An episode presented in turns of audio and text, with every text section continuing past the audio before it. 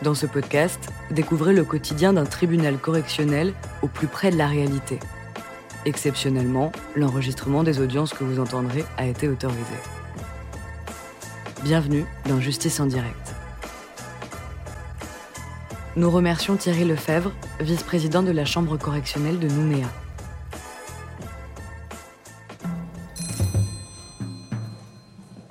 L'audience du tribunal correctionnel est ouverte, vous pouvez vous asseoir.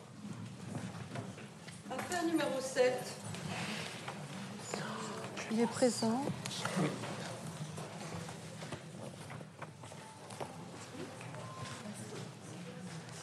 Alors, nous avons une difficulté la dernière fois dans ce dossier.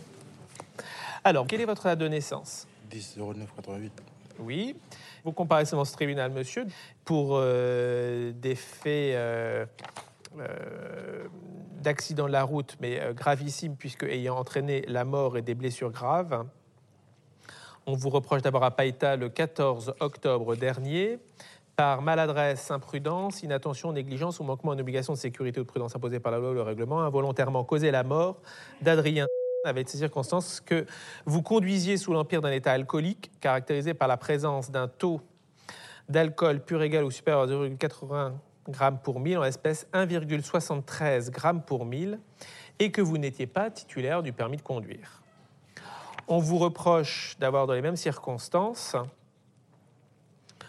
euh, involontairement causé donc euh, des blessures sur Ignacia Ricci et Marcel. Blessures involontaires n'ayant pas excédé une incapacité totale de travail de trois mois, avec circonstances toujours les mêmes, que vous circuliez en état alcoolique et que vous n'étiez pas titulaire du permis de conduire. Alors, les faits se sont passés euh, le dimanche 14 octobre 2012 à 2h30 du matin. Et il y a effectivement eu un accident de la circulation qui mettait en cause un seul véhicule sur la RM3 dans la descente du col de Ndé. Vous étiez le conducteur hein, Oui. et euh, en descendant du col, manifestement, vous avez perdu le contrôle du véhicule, qui était en l'occurrence une petite euh, euh, camionnette Toyota. Oui. Hein, euh, et vous avez alors percuté la paroi rocheuse qui était située sur le bas côté droit de la chaussée. Sous l'effet de l'impact, hein, vous avez été éjecté du véhicule. Euh, vous avez été euh, gravement blessé vous-même. hein. C'est d'ailleurs pour cela que les faits datent du mois d'octobre 2012 et que vous êtes passé en comparution immédiate seulement euh, fin mars. Oui. Hein, On va comprendre ce qui s'est passé. Et surtout, Adrien est décédé des suites de ses blessures à l'hôpital. Il était né le 3 avril 1987 et il avait 25 ans. Alors, vous avez dit déjà que euh, vous aviez passé une soirée très alcoolisée. Oui. Hein une soirée, alors euh, il y avait la fête euh, d'anniversaire d'un neveu, hein, parce qu'il faut dire que toutes ces personnes-là sont de la même famille. hein, soirée très arrosée, anniversaire d'un neveu, et au cours de cette soirée, ben, il a été décidé de se déplacer pour aller voir une amie, Anna Nyouni. Oui. Euh, donc vous avez reconnu que vous étiez très alcoolisé. Il est vrai que de toute façon, comme vous avez été hospitalisé, il y a eu une prise de sang et un taux d'1,73 g pour 1000 a été relevé. Je tiens à vous rappeler, euh, monsieur, que la limite légale prévue par la loi est de 0,5 g pour 1000. C'est-à-dire que plus de trois heures après l'accident, vous aviez un taux qui était encore supérieur à plus de trois fois ce qui est autorisé par la loi. Entre trois et quatre fois. C'est pour dire à quel point vous étiez extrêmement alcoolisé au moment de l'accident. Hein? Bon, vous ne l'avez pas contesté. Qu'est-ce que vous aviez bu ce soir-là? La bière. Vous aviez bu de la bière? Bon, vous n'avez pas bu que ça, hein, parce que Ouais, je vois votre gabarit, monsieur. euh, pour avoir un taux pareil, euh, trois heures encore après l'accident, il y avait peut-être plus que de la bière. Ou alors il y avait vraiment des litres et des litres. hein. Du, Il y avait vraiment que de la bière. avec du whisky. Il y avait du whisky. Oui. Et vous avez dû en boire beaucoup.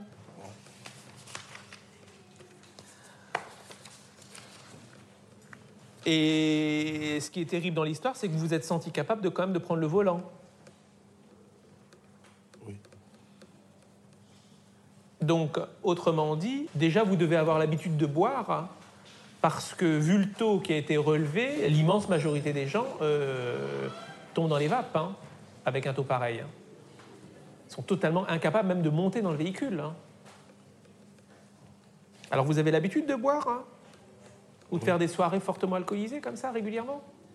Ouais, on est tout le temps ensemble. Bah oui, vous êtes tout le temps ensemble. Et à chaque fois que vous êtes ensemble, vous buvez. Oui. Alors, bah, il y a tout qui va avec. hein. Évidemment, c'est un vieux véhicule. Vous n'avez pas le permis. Vous n'étiez pas assuré non plus. Qu'est-ce que vous en retirez de cet accident, monsieur Ouais, je regrette de tout ça que j'ai fait. Vous regrettez ce que vous avez fait Oui. Évidemment, il y a la personne qui est décédée. Euh, mais parmi ceux qui ont été blessés, vous avez été la personne la plus blessée.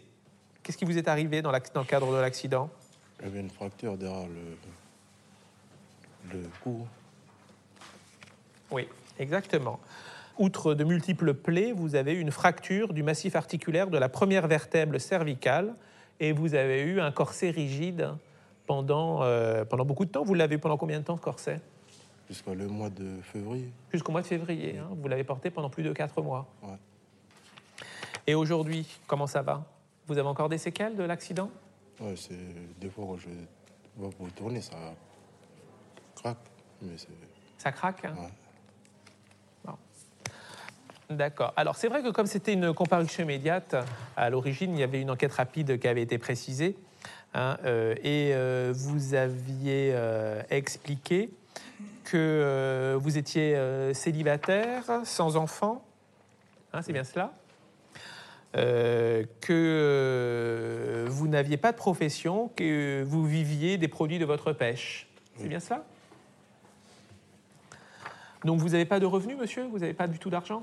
Euh, non. Vous vivez exclusivement de votre pêche? Ouais, et puis ma famille. et des lettres de votre famille. hein? Oui. D'accord vous vivez, vous vivez en tribu? Non, c'est au bord de mer, c'est un jour Vous de. vivez juste en bord de mer? Ouais. D'accord.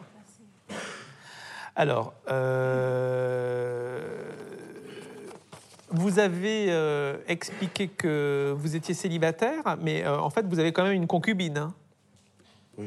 Hein et que, en fait, c'est l'accident qui a fait que vous avez, préféré, vous avez préféré vous écarter. Ouais, rester à la mer pour éviter de. Pour éviter de quoi? De refaire les mêmes chronos. De refaire les mêmes bêtises? Ouais.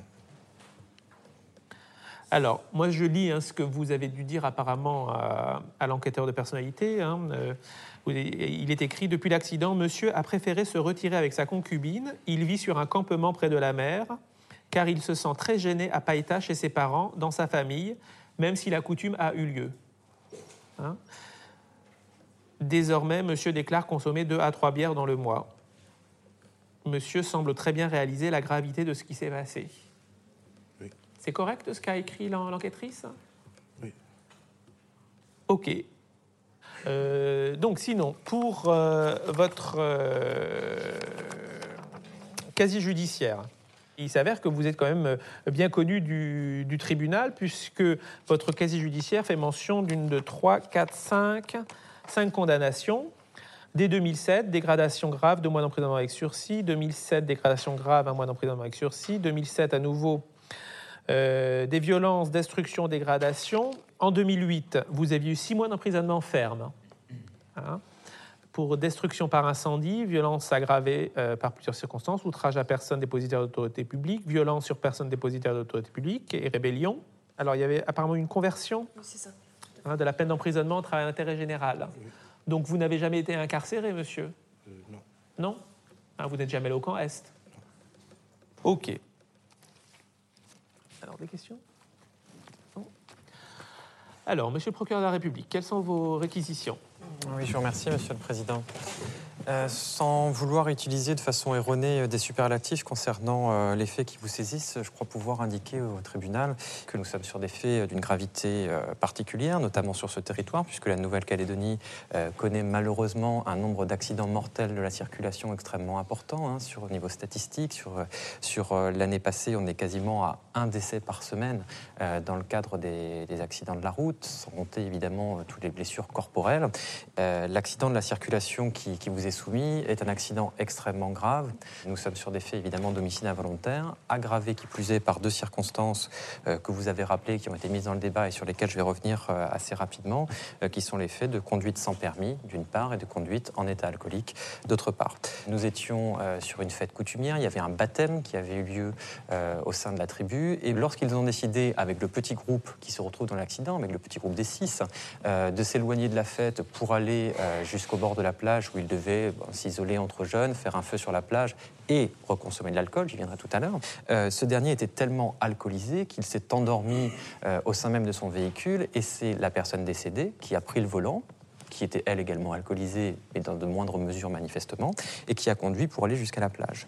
Sur la plage, euh, il y a eu deux bouteilles de whisky qui ont été consommées selon ces déclarations, outre euh, quatre cartons de 24 bières, donc des bières de 33 centilitres qui ont été consommées, euh, je vais dire, quelques instants, quelques demi-heures ou heures, avant qu'il décide de reprendre le volant contre l'avis général, puisque vous avez également des témoignages en procédure, et notamment euh, le témoignage de Marcel, qui est un mineur qui est né en 1995, qui a indiqué qu'ils euh, ont fait remarquer qu'il n'était pas en état de conduire, outre le fait qu'il était déjà dans un état alcoolique très avancé, il continue à consommer de l'alcool.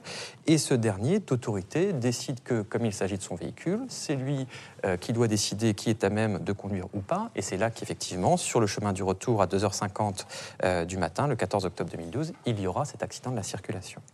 Deuxième élément qui est un facteur aggravant au sens du code pénal, c'est le fait que euh, monsieur n'a pas le permis de conduire.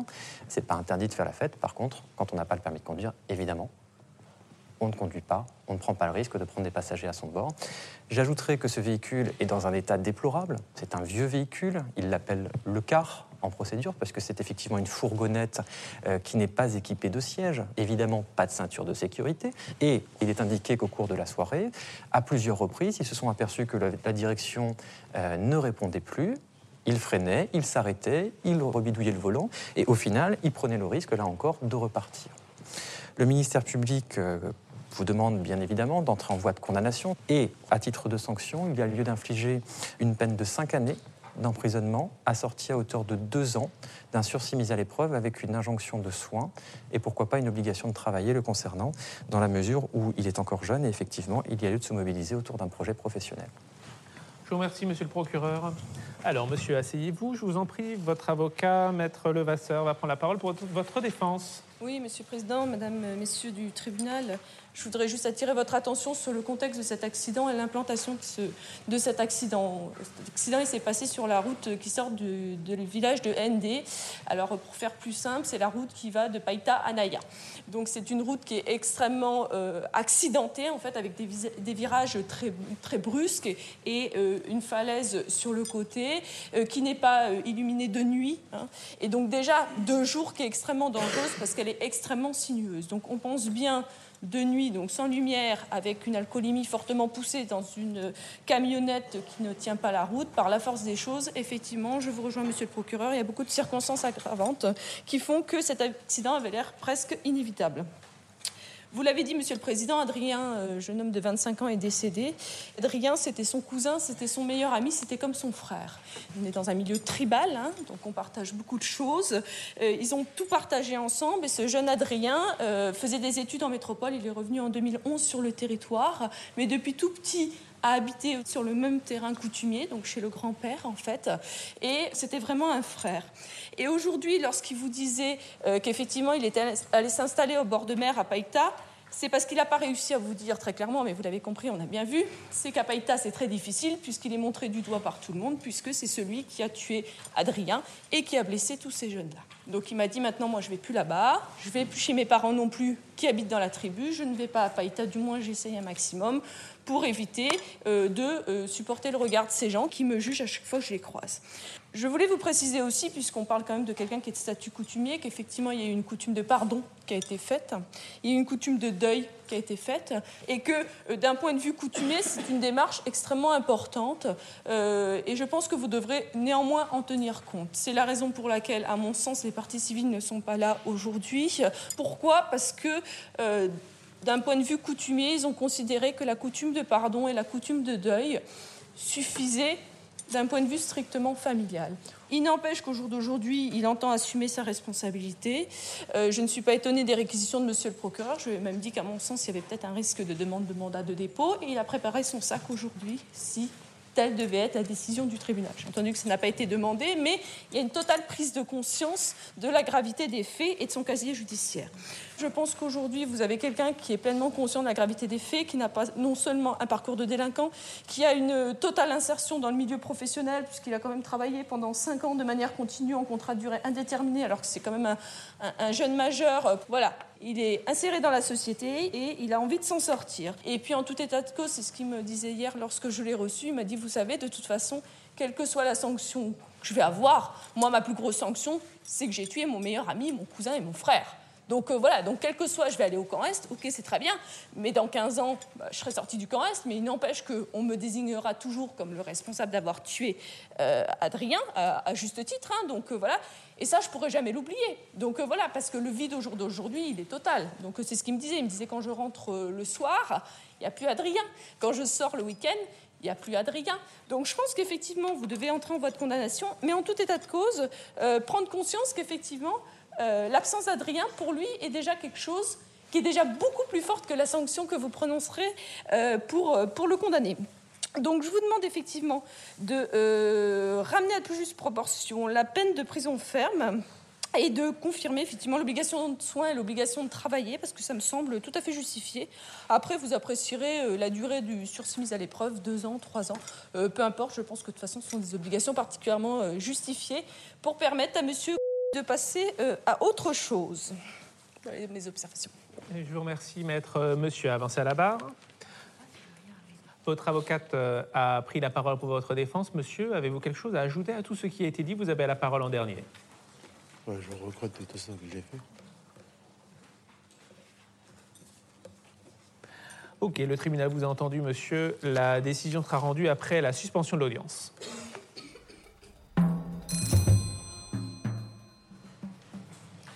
L'audience reprend, vous pouvez vous asseoir. Alors, Joseph,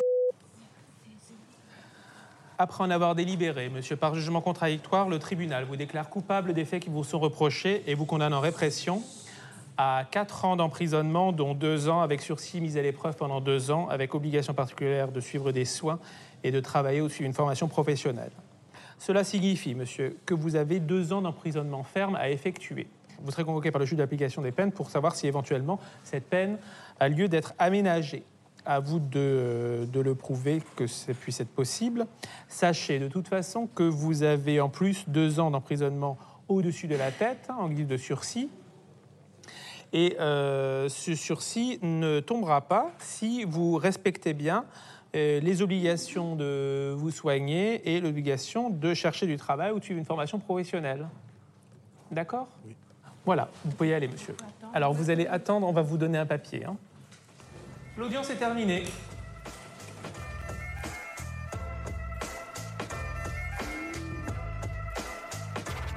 Vous venez d'écouter Justice en direct.